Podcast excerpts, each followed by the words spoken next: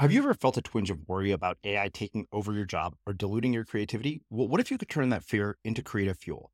We've just published an amazing new ebook called The Four Keys to Success in an AI World. And this is more than just a guide, it's a deep exploration into the human skills that AI can't touch, the skills that are essential for standing out and thriving, no matter how much technology evolves. We're talking about real differentiators here like creativity, emotional intelligence, critical thinking, and much more. Inside, you'll find actionable insights and strategies to develop these skills, whether you're a creative person, a business person, or just simply someone who loves personal development. This isn't a story about tech taking over, it's a story of human creativity thriving alongside AI. Picture this AI as your creative co pilot, not just as a tool, but a collaborator that enhances your unique human skills. The Four Keys ebook will show you exactly how to do that and view AI in a new way that empowers you instead of overshadows you. Transform your creative potential today. Head over to unmistakablecreative.com slash four keys. Use the number four, K E Y S. That's unmistakablecreative.com slash four keys and download your free copy. Introducing Wondersuite from Bluehost.com. Website creation is hard, but now with Bluehost, you can answer a few simple questions about your business and get a unique WordPress website or store right away. From there, you can customize your design, colors, and content. And Bluehost automatically helps you get found in search engines like Google and Bing. From step-by-step guidance to suggested plugins, Bluehost makes WordPress wonderful for everyone. Go to bluehost.com/wondersuite. Let's talk about aging. It's inevitable, right? But what if I told you there's a new way to age led by Solgar Cellular Nutrition? They believe, and I do too, that you can transform the way you age cell by cell with the power of cellular nutrition. As we age, our cellular function declines. Your regular multivitamins and minerals might not be enough to combat these age related declines, and that's where Solgar Cellular Nutrition comes in. It's formulated with targeted cellular nutrients that work with your body's natural processes deep inside your cells to help you fight cellular decline and promote cell health across three benefit areas. It supports cell energy, repair, and vitality, muscle strength, and even glutathione production to help protect cells. So let's own our healthy aging narrative. Visit cellularnutrition.solgar.com to learn more. Again, that's cellularnutrition.solgar.com to learn more. Solgar Cellular Nutrition. We go cell deep. These statements have not been evaluated by the Food and Drug Administration. This product is not intended to diagnose, treat, cure, or prevent any disease. You know, there's only a few times in my life when my intuition was so strong that it was able to give me enough confidence to move forward without that outside evidence. A great example, and um, I might have even shared this with you the first time we talked because this is one of my favorite stories. Um, a great example is when I was I had just graduated from college and I was like living out of my truck and I was a whitewater rafting guide in like the boonies of Colorado and my intuition said, Wendy, go back to your college town in Arizona. And I was like, just kind of rationalize it, saying, Intuition, that doesn't make any sense. I have $80 to my name. It's going to cost me $50 in gas to go back to Prescott, Arizona. And I, I have no home. I have no job. I have no place to stay. It's the middle of summer. So all my college friends aren't even there. And my intuition, it was like so strong. It just like and it just I felt like it was like in my face, like there was no avoiding that intuition. Um, and that was the first time where I just I just kind of had to make the choice. I was like, okay, if this intuition is that strong, could it be lead? It could it really be leading me that wrong? I'm Srini Rao, and this is the Unmistakable Creative Podcast, where you get a window into the stories and insights of the most innovative and creative minds who've started movements, built thriving businesses, written best selling books, and created insanely interesting art. For more, check out our 500 episode archive at unmistakablecreative.com.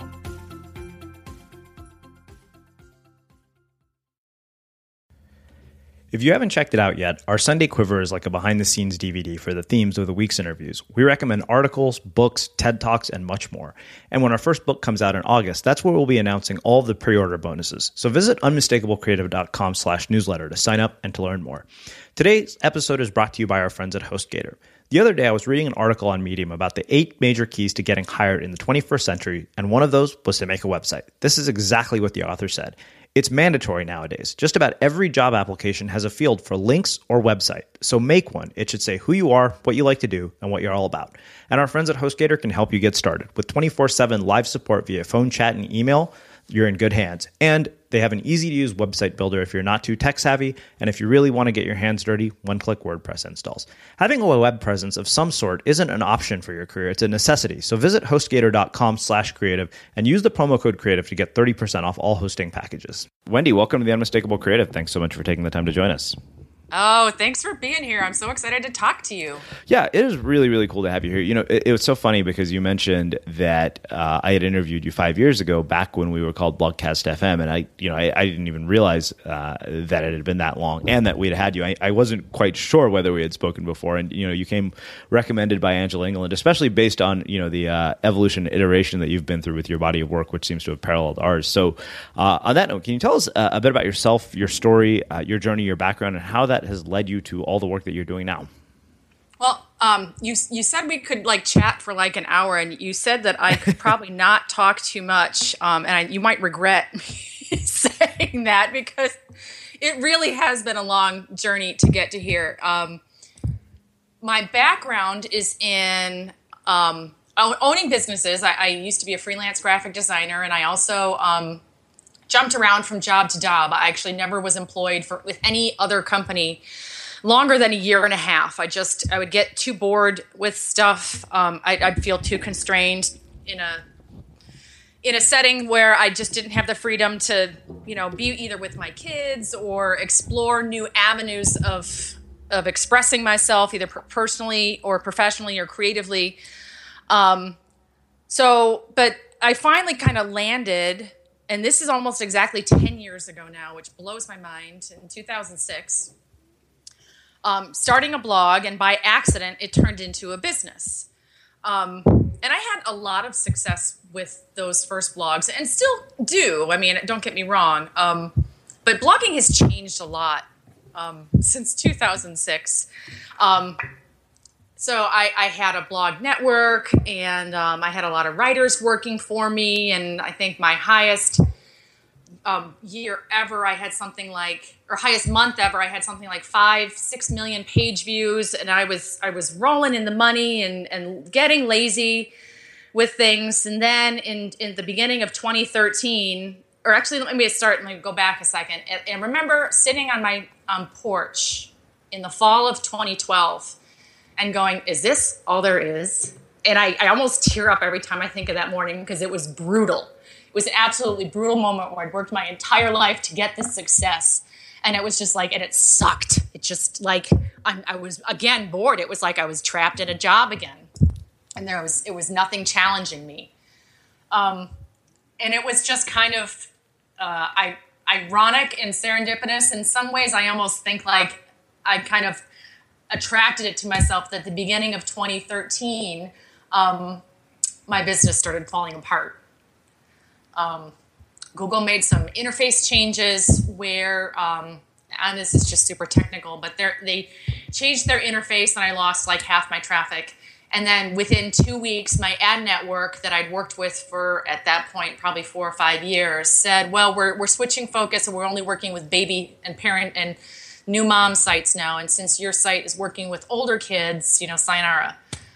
Um, and so at the beginning of 2013, I, you know, was my husband had quit his job to start his own business, and I was the sole source of income for our family of five living in a big house that we paid way too much money for at the peak of the real estate boom. And by September of 2013, we uh, were moving out in foreclosure. Ugh, God, I just like talking about this really is emotional for me because it was just kind of, it was, it was, um, it pushed me in in so many wonderful ways, but it just pushed all my buttons in all the wrong ways as well. It's like my life had to come apart so it could go back together in ways that would actually work. But that dismantling, I wouldn't wish that upon my worst enemy. I really wouldn't. It was awful. Mm-hmm. Um, so it was. We um we moved out of our house. Um, my husband's business actually started bringing in some money, and his is totally different than mine. He owns a marina, and we moved out as far away as you possibly could from Chicago and still be considered a suburb of Chicago, where the real estate was really cheap, but the town was cute and nice, and and we just really we did blank slate. We started over again. We depleted our savings, um, in you know trying to hold on to the house. We had nothing. We had absolutely nothing to start with. We moved into a house up here in Woodstock at half the size of our old house, and ironically, it was like the start of happiness again. Um, and around that time, a publisher found some of my old coloring pages on my kids' website and said, Hey, Wendy, would you like to do an adult coloring book? And I truly thought it was a scam. I, I thought that this was a project that would go absolutely nowhere. Um, I almost completely turned them down and just said, no, uh, no thanks. I was convinced I was going to go to them. this is hysterical. I was going to go to them and convince them why they shouldn't do the book because it would never sell, which is so funny to say now. Um, but I took the project um, and put out my first adult coloring book at the end of 2014. Um, and this was like just such a complete turnaround from blogging and going after page views and constantly marketing the, the site and creating content, churning, churning, churning all this stuff all the time. Um, and the, the publisher actually was happy with the book, liked it enough to say, Would you like to do another one? And I, I still kind of scratched my head. I'm like, really? I'm like, I, am looking at my my uh, book stand book scan sales in, on Amazon. I'm like, I have hardly sold anything as far as what I wanted to sell. But they're like, no, it's doing really well. I'm like, okay. And so they gave me another book, um, and that book got on t- featured on the Huffington Post, and it was just bizarre. My life changed in an instant. Um, it made it to number 36 on Amazon. Um, I sat there like just absolutely, my head was spinning watching this just complete turnaround of events from walking away in, from this life that seemed to be perfect and yet totally wasn't working and just totally trusting the process that walking into this adult coloring book world that I truly didn't think would do go anywhere or do anything it just suddenly took over my life.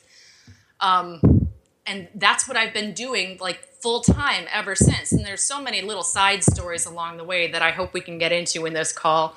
Um, but uh, uh, uh I just I remember right before that Huffington Post piece hit, my publisher had offered me a, a book that would actually have t- tailored with my um, blogging stuff, and I had to make a choice: do I go back to the blogging world and do this? Do this, uh, uh you know, what could be easy money, but it just it was soul sucking, um, or do I trust the process of this going pursuing these adult coloring books? And I turned down that other book deal. Um, and it was terrifying. It was absolutely terrifying because it was just like I still wasn't back on my feet fully from losing the house and everything. Um, I, I mean, I was just I was turning down advance. I was turning down easy money, and it just like it was like one of those gut um, gut driven decision that said, Wendy, don't go down that road again.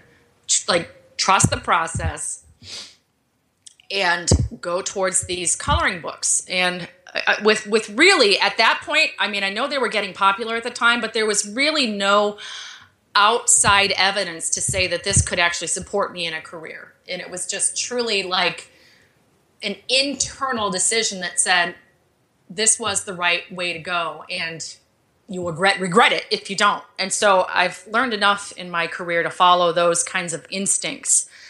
And it was just a week later that that Huffington Post piece hit. So it was just kind of um, a, a, wonderful sort of way of watch going, which like just letting my life and career be dismantled and letting it kind of build itself on its own through a lot of just intuition and praying and spirituality and trusting my gut. Does that make sense? Oh, I yeah. hope it does because I feel like I've rambled for oh, quite yeah. a while here. No, it makes sense and it raises tons of questions. Um, I want to do something that I didn't get to do with you last time, and that is ask you uh, about what I always call the journey before the journey, like childhood, parents, mentors, influences, things that ultimately led you down this trajectory and down this path. Like when you look back at your life, uh, were there certain inflection points or certain people or certain experiences that you think ultimately caused all of this? Um, you know, there's a few. Uh, I remember when I was really little, my uh, my grandparents were, were very uh, products of the um, the Depression era, and my, my grandfather worked in a, a tool factory, and my grandmother was a lunch lady at a school. And to me, that was a really glamorous job when I was four years old, the lunch lady at the school, because she was at the school and I really wanted to go to school. And so every time we'd go visit my grandparents, I would take the coloring books out of her um, toy bin and I would color them and I would give them, them to my grandmother to grade them because in my mind she was you know the ultimate thing like a teacher. She, she wasn't a lunch lady. She was the you know I had her on this pedestal and trust me she deserved to be there. She was a wonderful woman and every time she would grade my coloring, she'd give me, she'd get out her red pen, she'd write an A plus at the top and give it back to me.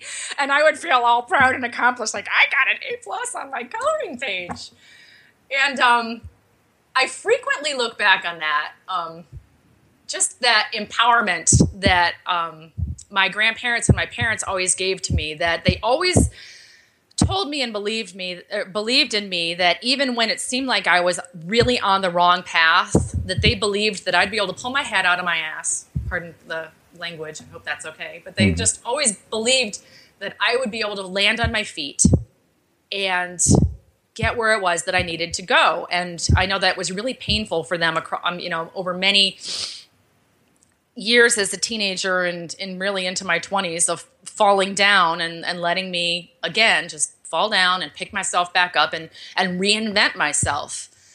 Um, and and that's really kind of been my creative career as well. Like i never thought that i could draw when i was young and i would get really frustrated with it. Like i'd see these beautiful images in my head and i'd try to get them out on paper and they'd look like stick figures and i'd give up. Um, so when I went to college, or actually when I was in high school, um, I took a, a, photography class, and that was the first kind of success that I had with art, where I could finally like see something in my head, and it I didn't rely on my hands and that art like on any kind of undeveloped artistic talent to be able to get it out on paper. I could take the picture, I could make it look beautiful, I could go into the dark room actually it was a wet dark room back then but i could go into the dark room and print a picture and it was actually beautiful when i was done. And that really kind of was a transformative time in my life because it opened up my i just my mind to that art is not just using your hand to put pretty pictures on a page. Art is just so much more than that. Um, and even though i've tried to like be art artistic and creative throughout my entire career I've kind of gone back and forth between using those creative and artistic skills and going back and then doing more marketing and strategic planning, which has really served me well. Um, but it sometimes the two would kind of hinder each other. Um, I'm trying to think uh, that that's um, really the only two things that I can think of from my childhood that were really impactful, except for when um, it was like my second or third year of college where I had a photography teacher who was brutal. Just there was nothing that I could do that could please this man. And the photographs that I took, that he's like, I remember so specifically. He's like, "Don't tell me that you can't do this work." And he threw one of my photographs down in front of me. He's like, "This is beautiful shit. You, I know that you can handle this." And I looked at the picture that he threw in front of me, and it was one I'd taken, and it was like one I absolutely hated. It was like my least favorite picture I'd ever taken, and I was like, "How can you find this stuff good? I don't understand." And, um that lesson was really it was another one of those kind of dismantling and challenging things for me to learn because I actually walked away from, from photography for a while after that because um, I felt like, well, if this guy is so hard to please, and if I want to be a professional photographer, I'm going to have to please, try to please other clients that I'm not going to be able to please, and I just, I couldn't, I just couldn't wrap my head around that. I didn't have the confidence or the marketing skills or any of that back then to overcome that. Um, and I think that's one of the reasons that I ended up bouncing back and forth between marketing and art and marketing and art because I never really had the confidence in my art skills and I thought I needed the marketing skills to be able to pull it off. And you know, even though that came from a kind of a place of insecurity, um, that was really one of the best things that ever happened in my career. So that's um, been kind of powerful for me to, to like not take in, like insecurities or disempowering beliefs and and believe them, but take them more at the face level. Like what am, what is this like negative thing that's coming up for me, trying to tell me, or you know, what can I learn from this? Hmm. Because now, I mean, this is you know after I'm almost 50 years old. To be honest with you, that kind of is weird. Um, but now I have, you know, like 10, 15 years of marketing experience and I have 10, 15 years of art and illustration experience. And you know what? I truly feel like I'm in a great place right now, like a really great place right now. Um, I, again, I hope that answered your, oh, yeah. question. Uh, you, there's something you've said multiple times uh, throughout our conversation, and it was this notion of, of falling apart, picking yourself back up, and reinventing yourself. And do you think that that's something that can only be learned by falling apart and having to pick yourself up, or do you think that can be developed? Uh, and if so, how? Oh, God, that is a really good question because if there was an easier way to do it than actually having to go through it, I'd totally take that way. Um, and yet, I don't really know. Um, I think that anybody who has reinvented themselves, who's kind of just gone through, because it's not just a it's not just a financial loss it's it's not just a personal loss it's not just a spiritual loss. It's like them all rolled up into one when you have to reinvent yourself. Um, and people who've walked through that and have gotten to the other side i mean there's a lot of those kind of people out there who are taking what they've learned from that experience and sharing it with others, either through courses or mentorship or giving advice or, you know, in, in those kinds of ways. So I would say that the work is out there and the stuff that I've learned and the stuff that these other people have learned is there for people to take it and absorb it and use it. But I don't really know that people can get the kind of deep, deep, deep, deep, deep, like down to the core of your being learnings. Um, unless you're kind of like going through one of those, it's almost like an addict that's bottoming out. I mean, that's kind of a bad analogy, but I, you know, it's it's a little bit of that having just kind of that soul searchingness, where you have to look nowhere for answers except for within yourself. Um, I actually got that. I'm still not. I don't feel like I'm answering your question. And actually, you know what? Here it is. What it is. I really want to say yes, Srini. yeah. I really do, and I've not seen anybody do it. I really don't think I have. Yeah, I, I would have to agree with that. I mean, I, and you know, I don't ask questions expecting to get concrete answers. Yeah. Uh, you know, somebody told me this weekend. Uh, it was Philip McKernan, who was a, was a, guest in our show. He said, "Often we look for intellectual answers for quest- emotional questions, and that they just don't exist." Yeah. Yeah, it's like you know, I've really I've taken a, a lot of a different approach to personal development over the last almost 2 years now where I used to like feel like there was something with was broken with me, and then I'm like, all right, I got to go fix myself. Mm-hmm.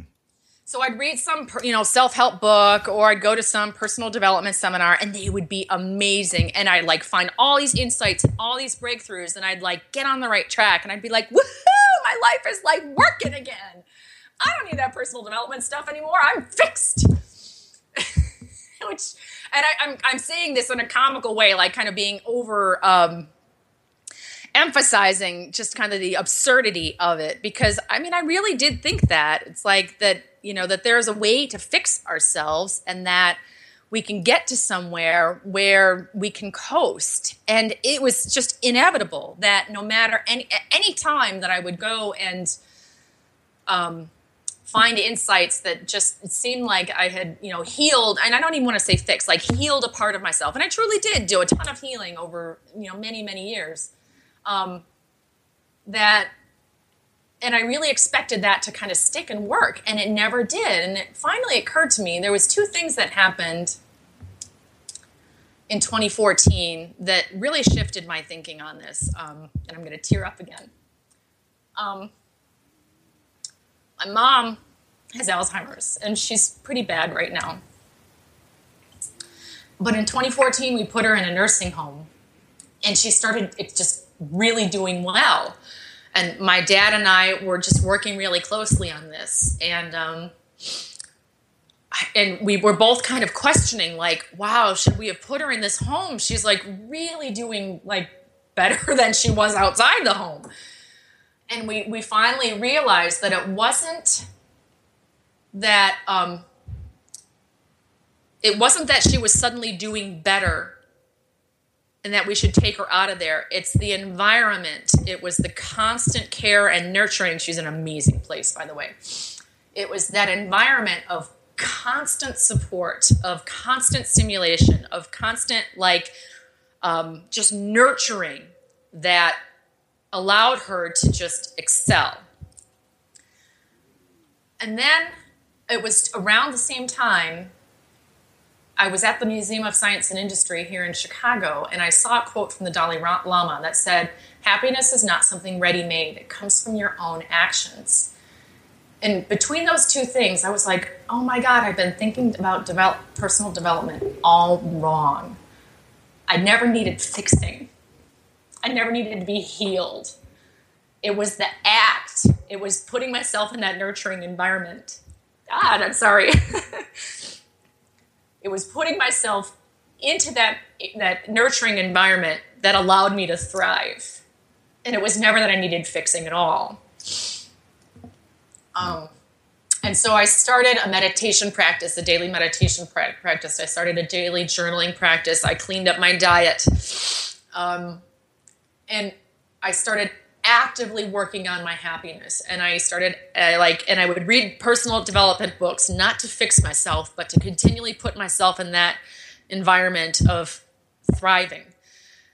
And it's it's like it's just completely transformed my career. It's transformed my life. It's transformed my marriage. It's transformed my relationship with my kids. There's you know i was read i was listening to um, one of your recent episodes where um, about environments. Mm-hmm. And I, I, heard your interviewee say that when you transform one environment, it starts transforming all the other environments around you. And that's exactly what happened when I started just really just nurturing myself for the sake of nurturing myself. It just like spread like a wave to the people I love the most around me and to, and to the projects that I care about the most. Hmm.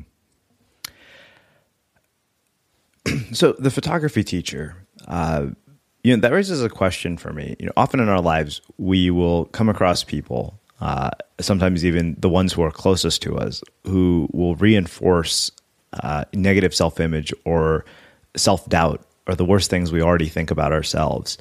Uh, how do you not let moments like that define you?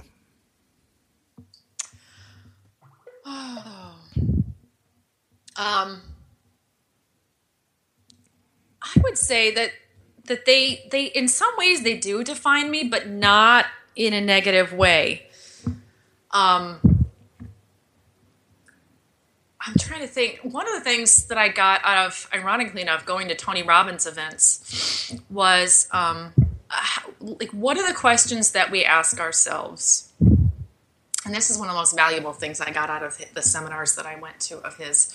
Um, was what are the questions that we ask ourselves, and and how that completely frames how we experience our world so, for example, let's take um, the photography teacher. At the time, the questions that I would ask myself well, why doesn't he like me? Why am I not good enough? Why can't I get this guy to approve of my stuff? Why can't I get this guy to like my work? Um, so when you ask a question like that, they're like crappy questions. When you're asked crappy questions, you're going to get crappy answers. And so then you know, well, why can't I get this? I get this guy to like my work. The answer I would tell myself was, well, because your work is crap. You know, because you're not good enough. Because you can't handle this, Wendy. And I kind of lived with that for a while. And so one of the things I'm really conscious of now is whenever I get into a place where I could ask myself really crappy questions about my situation or there's a really crappy situation um, is to be really mindful and really aware of the questions that I ask myself in, in my internal dialogue. So now, oh, this is the perfect example. Okay, so I was I recently took a, a class called Make Art That Sells with Lilla Rogers, and she's one of the top illustration agents in the country, and I felt like I had gone from like being a big fish in a small pond of the coloring book world, and then I jumped into this class and I just jumped into an ocean of talent because some of the most successful and talented illustrators in the world are in this class, and I'm comparing myself to them and going, "Oh my God, I'm not worthy. Their stuff is so amazing." So every time I had those feelings of insecurity come up, and every time um, this teacher would overlook my work and and um, point out other people's works that, that was better i could have asked myself once again why isn't this teacher looking at my work? Why you know why can't i get her attention? Is my work good enough? And i, I could again come up with these crappy questions and come up with crappy answers and I approached it completely this, this differently this time where I was like, where am I improving here? What am I really getting out of this class? Why am I really here in the first place? Is it here to please this teacher who's, you know, this great illustration agent? That would be nice, but is that why I'm really here? And the true answer to that question was no. I'm not in this class to please this teacher. I am here because I want to expand my skills and my knowledge and so, and then I, okay, so if that's why I'm here, have I expanded my skills and my knowledge? And I, then there's an unequivocal yes. I have grown so much in this class.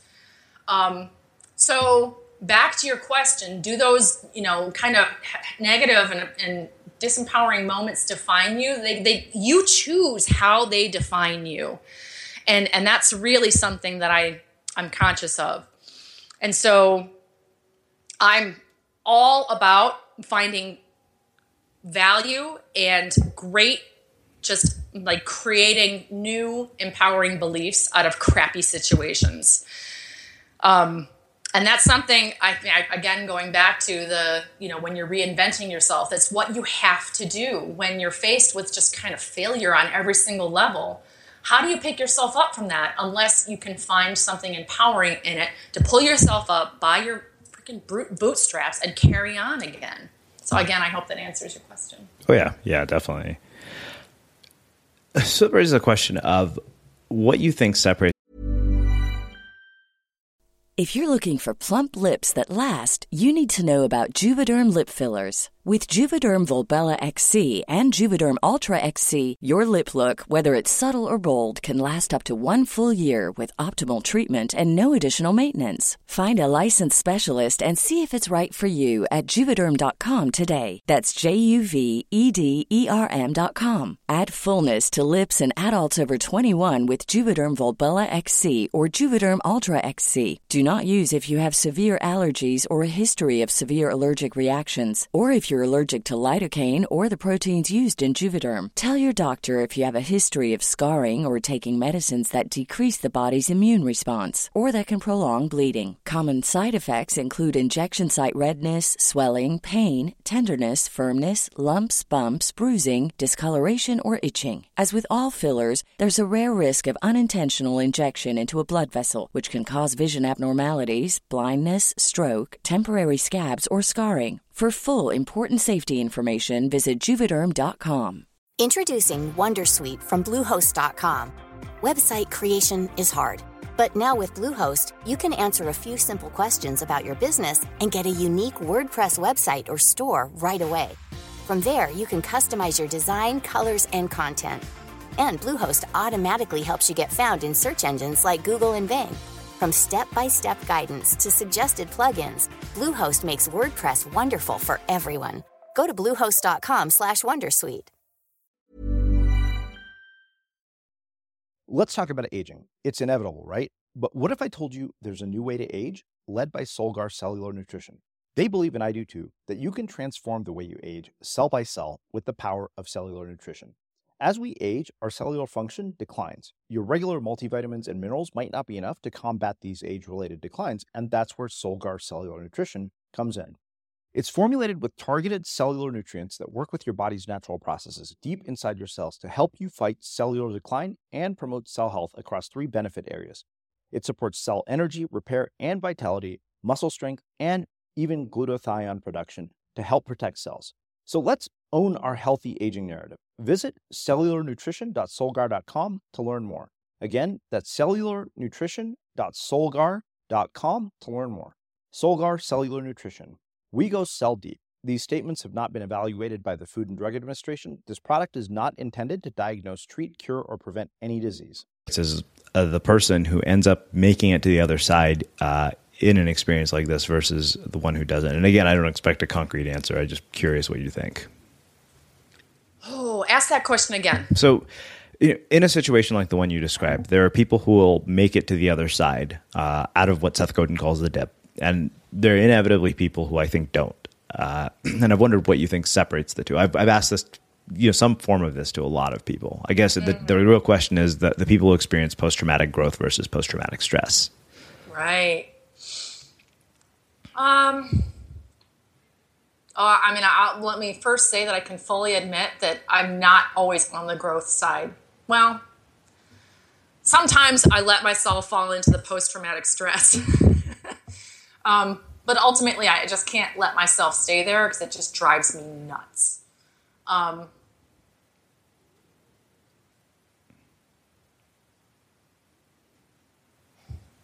I don't want to disparage people who kind of fall who, who can't make it through to the other side um, by saying this. But for me when i don't make it through to the other side it's because i'm holding on to some sort of victimhood. And personally I, that's a trait that i cannot stand in others because i cannot stand it in myself. And when i get there and i throw a big pity party for myself i can only like wallow in that for so long before i just want to like jump out of my own skin and because I just can't handle it for very long. Um, but I do do it from you know from time to time. I'm not immune to it. Um, but that's one of the ways that I don't make it to the other side. And I'm sure there's other ways that people don't make it to the other side. So that's why I kind of wanted to like preface that by saying that you know I don't think anybody who doesn't make it to the other side isn't walling around in victimhood. Um, that's just my pattern. Um, you know, this might sound harsh, but I, I think that some people are more committed to they, they get too much out of perpetuating their negative habits rather than being able to break out of them into a world that's really uncomfortable and unknown to them. Um, there's there's a lot of payoff. I mean, it's not I mean, it's not empowering payoff, but there's a lot of payoff to sitting around in, in negative beliefs where it gives you a reason. I, am going to say I'm going to say me. It, it gave me a reason to to not go after success because then I'd be afraid of success. And if I was successful, how do I handle it? I'd screw it up. I, you know, it's like continue continually going through a um, pattern of failing or disempowering beliefs never stretched me outside of my comfort zone and i never had to find out if the greatness within me was either real or if i was just telling myself that and i was afraid that i might have just been a fake and that i'd just been telling myself it and it was a lie all along. And so the payoff you know was is very kind of self-preserving and self-protective of me of, of myself of, of trying i mean and it wasn't for negative reasons it was you know truly trying to be kind to myself in some ways, in a twisted way. Um, it took a lot of courage, and, and I mean, courage that I didn't think I had within me to not only like find success, but to not sabotage the heck out of it. Um, that honestly was the one of the most challenging things of my entire career. Which sounds so messed up, but it's so true. Um, that was that that actually took the most vigilant and intensive kind of reprogramming of my brain um, that I've ever done as far as personal development work is concerned. Um, and and it's really it's been just through a lot of going. I mean, really reaching out through just reading self help books, going to seminars getting coaches, getting mentors, of getting outside of the, my old way of thinking and finding new ways of approaching just like my everyday thoughts. And I don't really know that a lot of people are even aware of that, um, of how their thoughts can rule their lives. Um, or maybe maybe a lot of people are, but they don't know how to change it.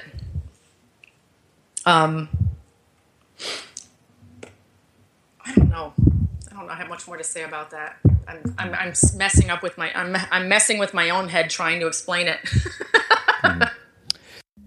There's more of my conversation with Wendy after this message from our sponsors. I recently got a new BirkSun backpack. It's so cool that it's solar powered, meaning there's an actual solar panel on the backpack that's connected to a charger for your iPhone or any other device that you can charge with USB.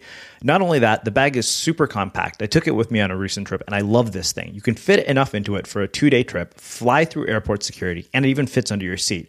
BirkSun designs and creates innovative products that power smartphones and portable devices anytime, anywhere. And all BirkSun products are designed in California and created with a really hands on approach. They spend months and often years working with the best suppliers before a product gets put on the website. Their goal is to create products that you'll love and you're proud of. And it's music festival season. Things like Coachella are coming up. And this is a perfect backpack since you're away from outlets all day. And if you've ever had your phone run out of battery and people can't get in touch with you, you know what a hassle that is. It's great for a beach, hiking, traveling, even going to conferences. It's great to use when you're skiing or snowboarding or to keep your GoPro charged. And BirkSun is offering free shipping. So just go to birksun.com slash podcast. Again, get free shipping by visiting birksun.com slash podcast. BirkSun, find your sun and start charging. 80% of the people in the world don't fit into a standard size, and chances are you're one of them. Son of a Tailor makes 100% custom fitted t shirts to the unique measurements of each customer. Ordering is easy, and you simply answer six simple questions, and their algorithm will construct the perfect t shirt pattern, no extra measuring needed. And all t shirts from Son of a Tailor come with a perfect fit guarantee, which means that if you don't love your first t shirt, they'll make you a new one, no questions asked. Son of a Tailor has free worldwide shipping, so go to www.sonofatailor.com and use the voucher code CREATIVE at checkout for 30% off your first t shirt. Again, Again, that's www.sonofatailor.com and use the voucher code CREATIVE at checkout for 30% off your first t shirt. You need to know how to cook. Not only do you feel like you know your way around a kitchen, but cooking at home means eating healthier and saving money instead of ordering expensive takeout again. But where do you start? Blue Apron has you covered. For less than $10 per meal, Blue Apron delivers all the fresh ingredients you need to create home cooked meals. Just follow the easy step by step instructions. Each meal can be prepared in under 40 minutes or less, no overwhelming trips to the grocery store, and no more sad takeout. And no matter your dietary preferences, Blue Apron makes it a breeze to discover and prepare dishes like chicken cacciatore right there in your own kitchen. You can cook with ingredients that you've never used before, like watermelon, radishes, and purple potatoes. And all the recipes are between 5 to 700 calories per portion, so they're delicious and they're good for you. And right now, you can get your first two meals for free at blueapron.com slash podcast. That's blueapron.com slash podcast. Blue Apron, a better way to cook. And last but not least, our friends at HostGator. As I mentioned at the beginning of the episode, just about every job application you'll fill out has a field for links or websites, so it's really important to make one. And our friends at HostGator can help you get started with that.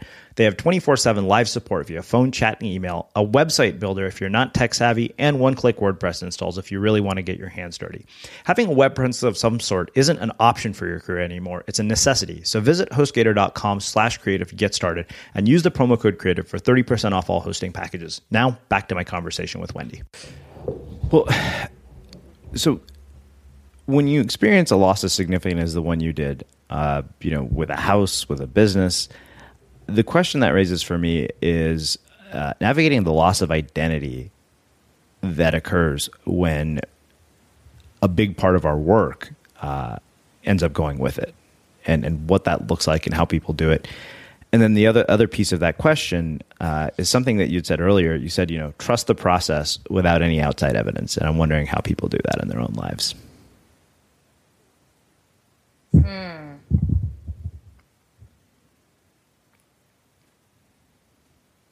Um,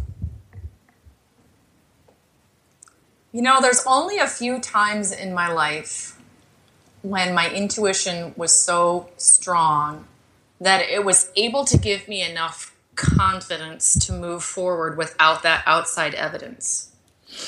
A great example, and um, I might have even shared this with you the first time we talked because this is one of my favorite stories.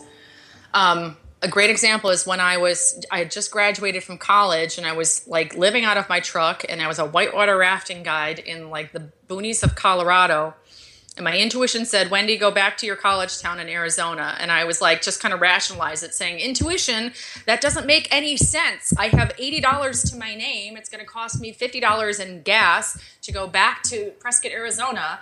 And I, I have no home. I have no job. I have no place to stay. It's the middle of summer. So all my college friends aren't even there. And my intuition, it was like so strong. It just like, and it just i felt like it was like in my face like there was no avoiding that intuition.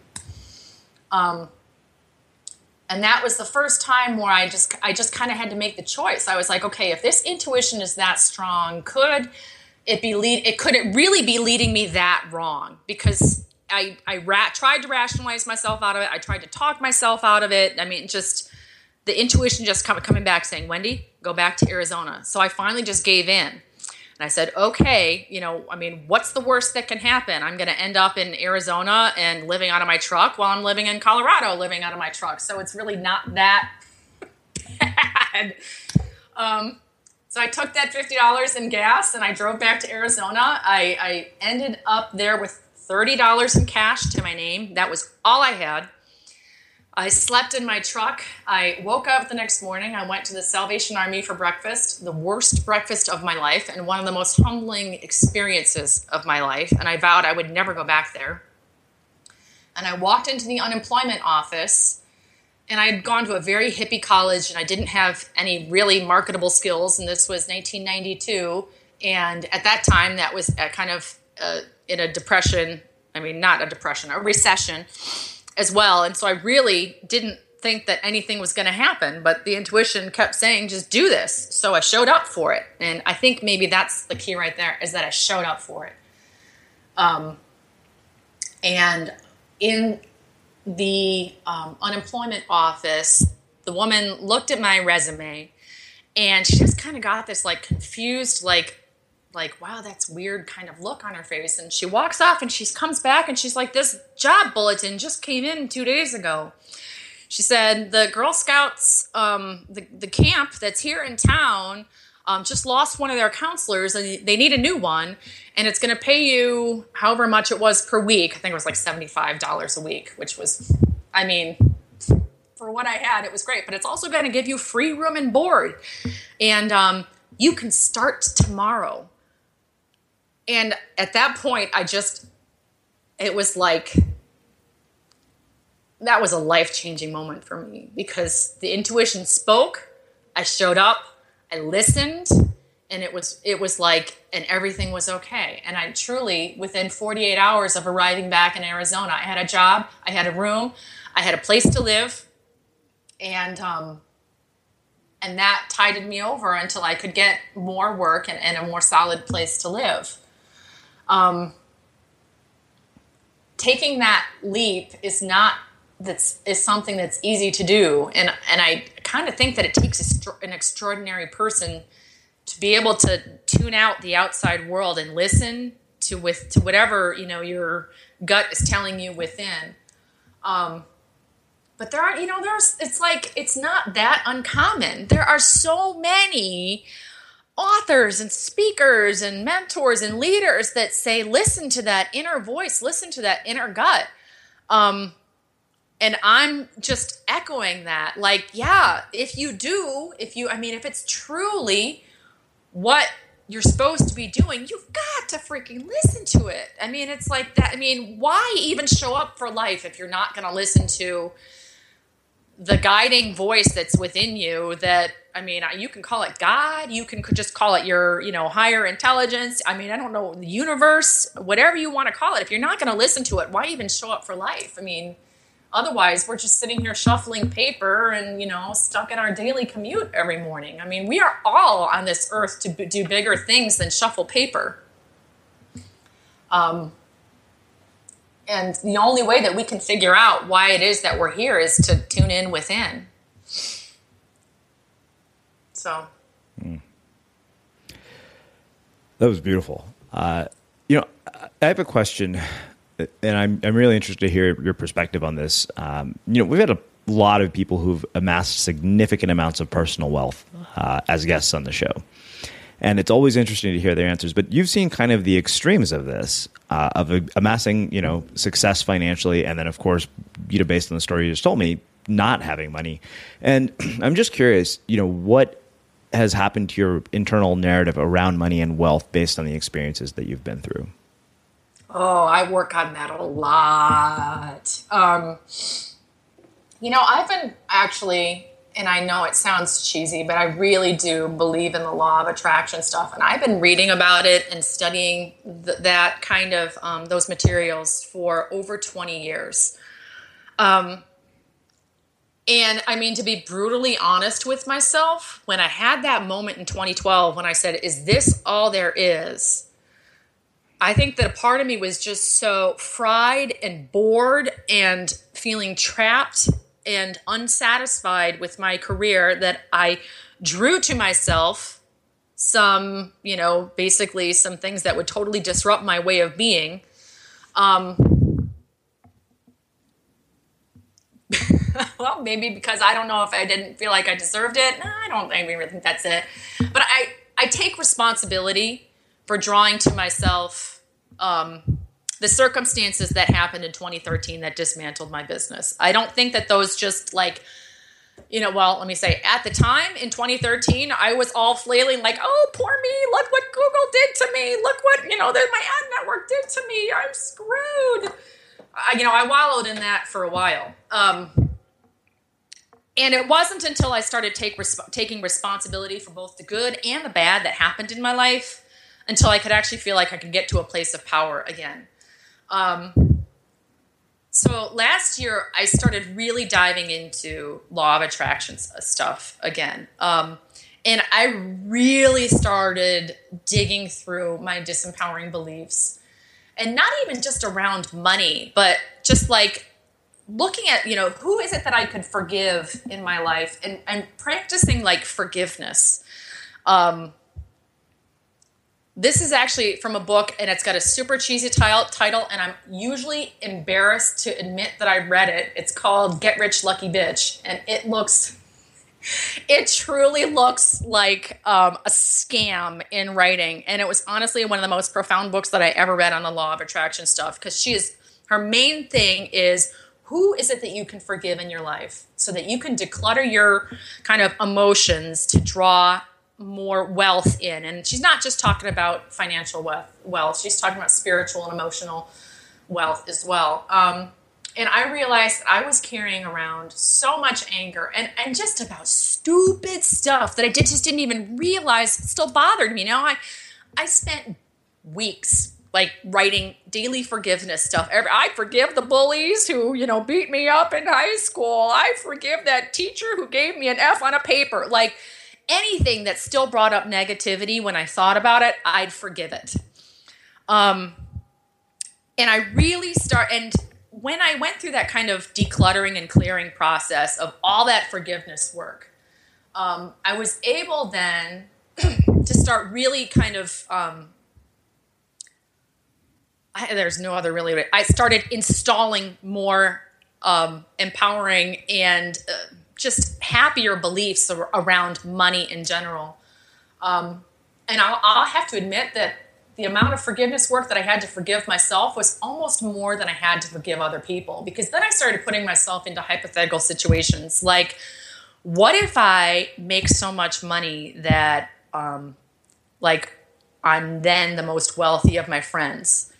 You know, are they going to get pissed off at me? Are they going to start calling me greedy? Are they going to start, you know, resenting me for all this success? Um, and I would have to like forgive myself for making this money that I hadn't even made yet. But it was just like it, it uncovered like all this gunk. There's really no other way to put it. It was just like, you know, the fear of success thing was like, it was overpowering and it was so holding me back. Um, and so every single day, and I still do this now, I was writing out daily forgiveness stuff. Um, and so much of that gunk was around money. And it's just, and it's just stuff that's programmed into all of us. Um, from a really early early age. It's like just kind of even the just stories like even in movies where you know the rich woman you know is usually the bad you know the bitch in, in the movie that you know is the one and it's the poor you know, young single mom who ends up being the you know the the hero in the end kind of thing that in some ways money is both um, what's the word i'm looking for? Um, money in our society is like it's it's lauded and, and everybody says that it's great but on the other side of it it's also de- demonized is the word i'm looking for that money and wealth can be really demonized. Like look at everything with the um, occupy wall street stuff. Now i'm honestly a total believer in the occupy wall street movement but the amount of anger and hostility towards people with money in there is not really serving that movement um, or serving those people in it because it's just it's so much anger around money. And, and that's another thing that i forgave. I forgave the people on wall street. I forgave um, Chase for I mean that was a hard that was a hard day of writing. I forgave Chase for totally screwing us over when we tried to refi our mortgage and in, instead, you know, going up, you know, kind of helping us go into foreclosure. Uh, I forgave them all. Um, and I know this sounds kind of just all weird and, and messy and it was very gunky, but the results in it just, I, I mean, it's really, it was a proof that I was on the right track because last December, just last December, I made more money than I did in all of 2013. So that's I mean that's my relationship with money is an ongoing kind of I don't want to say struggle because it's not, but it's an ongoing exploration. I'm constantly looking for more things to forgive. I'm really vigilant about having negative beliefs about stuff. Like, even just having a conversation with a family member, and we were talking about somebody with a lot of money, and my family member goes, huh, Yeah, must be nice. Wish he'd spread it around. It's just like, even just those little tiny offhanded comments where I'm just like, I used to be that person. I used to resent that person you know I, I, used to resent that relative for having so much money. And like the more that i resented that wealth the, the more i kept it away from myself. Um, again i hope that answers your question. Yeah yeah it definitely does. Um, so two last questions for you uh, cool. and this is something i always ask everybody who works uh, across multiple art forms and genres uh, i'm curious how each art form has influenced the other like how does the writing influence the drawing how's photography influenced uh, you know the writing and the art uh, which you know obviously and vice versa Oh, you know, I never thought about. I guess I have thought about it a little bit, but I haven't really thought about it concretely enough. So I'm gonna kind of make up this answer as I go along. Um, my creativity, like, really goes in in phases. Um, it's like you know for a few years i'll knit and then for a few years i'll sew and then for a few years i'll draw and then for a few years i'll do more photography stuff um, and then for a few years i'll write um, and so for me they're all basically my creative outlet. I always have to have something. I mean, there's there's if if there's got to be something otherwise i would go absolutely nuts and my family would probably lock me up somewhere because i would not be that fun to deal with or live with.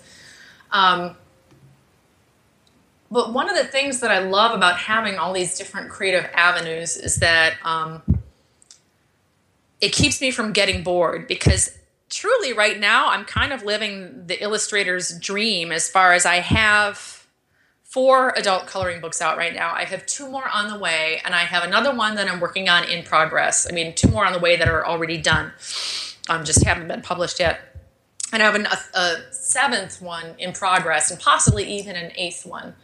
Um, and I have passive income coming from all my blog stuff. And at the same time, I am never going to let myself get to that point where I say, Is this all there is? um, truly that's that to me is just kind of death to a creative person so um, even though i don't know that the writing really informs my artwork um, if my artwork starts getting boring i'll go and start doing the writing or I'll start doing the knitting or the sewing or just something else to continue the um, the flow, just being able to in that be in that creative flow. Because if I let myself get out of that creative flow, it's like it's a real fight to have to get back into it. Um, and and they all really support each other in just kind of weird, intangible, difficult to explain kinds of ways. Um, uh, I'm trying to think. Like, well, here's here's a perfect example. Like, I used to do a ton of sewing. I would create my own bags. I'd, I'd like my own patterns. I did a lot of sewing of bags and, and clothing, um, and and even thought about doing something more in the fashion world. Um, but it just it really wasn't for me, and I recognized that pretty early on. Um, but now that work really helps me when I'm creating patterns for illustration stuff. And now as I, I like try to think about expanding my illustration career, designing for fabric is actually one of the easiest thing for things for me to think about. And I know the industry, I know the market, I know the needs of all different kinds of sewers, from quilters to fabric to, to um, fashion sewers to um, and so it's like that work, even though it didn't really seem very related to what I'm doing now, does inform the work that I do now. Um, you know, writing, I wrote a book in 2011 called Mom Blogging for Dummies. I'm not really sure how much that informs my illustration work. Um, but you know, actually, if you can think about it, it was in a roundabout way. Um, it was the mom, the, the blog that I wrote, Woo Junior Kids Activities, where I first drew mandala coloring pages that were found by Ulysses Press, which led to all the work that I'm doing now. So it was just kind of a weird and winding winding road, but the writing did lead to all the work that I'm doing now. You just I don't really know that anybody could kind of plan that path. It was a little random and weird and and not something that, you know, you could really probably put together on purpose. Um, maybe that was one of one of those divine intervention things. Um, but I, I truly feel like as long as you're kind of honoring that creativity within you, um, that it brings you to new places in your career and it, it kind of for yourself personally and spiritually um, in just very unexpected ways. Mm. Uh, well, this has been phenomenal. I have one last question for you, which is how we close all our interviews with the unmistakable creative. Uh, cool. What do you think it is that makes somebody or something unmistakable? Say that again. What do you think it is that makes somebody or something unmistakable? Unmistakable. You know, I really think it's someone who is true to their self. Um, and I don't mean like somebody who's true to um, their lowest self or true to their insecurities or I think it makes someone who is able to look at the negativity because we all have it in our lives is, is to be able to look at the negativity in their world and say you know what? That's not who i am. I'm going to be true to the good in me and i'm going to be true to my talents to my strengths. And you know as those insecurities or the negativity it's going to come up i'm just not going to be true to it and that's fine and that's really like when I say I said mindfulness early on and the meditation stuff, that's truly what's helped me the most with that. Is that when all those old patterns and negative beliefs come up, where I can just say, "Oh, hey, there you are." But I've got this now. I'm not going to be. That's not what I'm honoring in my day. I'm not going to be honoring, you know, spending 10 hours on Facebook and wasting my time. I'm going to be honoring the genius with, within me. And it might not be genius that comes out. Let me make that distinction um, on a daily basis, but at least I'm going to honor that part of myself. And I think that when I come across so many amazing people uh, in this career, um, and I would honestly say that you are definitely one of them, Srini, that you you honor the greatness in other people and you honor the greatness in yourself. And that's what I think makes people unmistakable. Awesome. Uh, well, thank you so much for saying that, and uh, I, I, really, really appreciate you taking the time to join us and share your story and uh, your insights with our listeners. This has been phenomenal. Awesome. It was that was a emotionally, um, wonderfully um, converse, a wonderful conversation to have with you. I, I love talking with you. Every time we've talked, it's been just a really cool conversation. So hopefully we get to do it again sometime, maybe in less than another five years. Yeah. and for everybody listening, we will wrap the show with that. Next time on The Unmistakable Creative. I feel like my path to maybe not to what I'm doing like literally right now with this, um, with the teaching of um, systems, but like what I've been doing the last, whatever, 15 years of um, teaching comics and writing about comics and writing comics and making comics. Like it looks like like a path laid out with a ruler, you know, like it's such a straight path. And yet I could never have pictured where it was going. And I was on the other side of it. Jessica Abel joins us to share storytelling lessons from the iconic producers of radio. Have you ever felt a twinge of worry about AI taking over your job or diluting your creativity? Well, what if you could turn that fear into creative fuel? We've just published an amazing new ebook called The Four Keys to Success in an AI World. And this is more than just a guide, it's a deep exploration into the human skills that AI can't touch, the skills that are essential for standing out and thriving, no matter how much technology evolves. We're talking about real differentiators here like creativity, emotional intelligence, critical thinking, and much more. Inside, you'll find actionable insights and strategies to develop these skills, whether you're a creative person, a business person, or just simply someone who loves personal development. This isn't a story about tech taking over. It's a story of human creativity thriving alongside AI. Picture this AI as your creative co pilot, not just as a tool, but a collaborator that enhances your unique human skills. The Four Keys ebook will show you exactly how to do that and view AI in a new way that empowers you instead of overshadows you. Transform your creative potential today. Head over to unmistakablecreative.com slash four keys. Use the number four, K E Y S. That's unmistakablecreative.com slash four keys and download your free copy.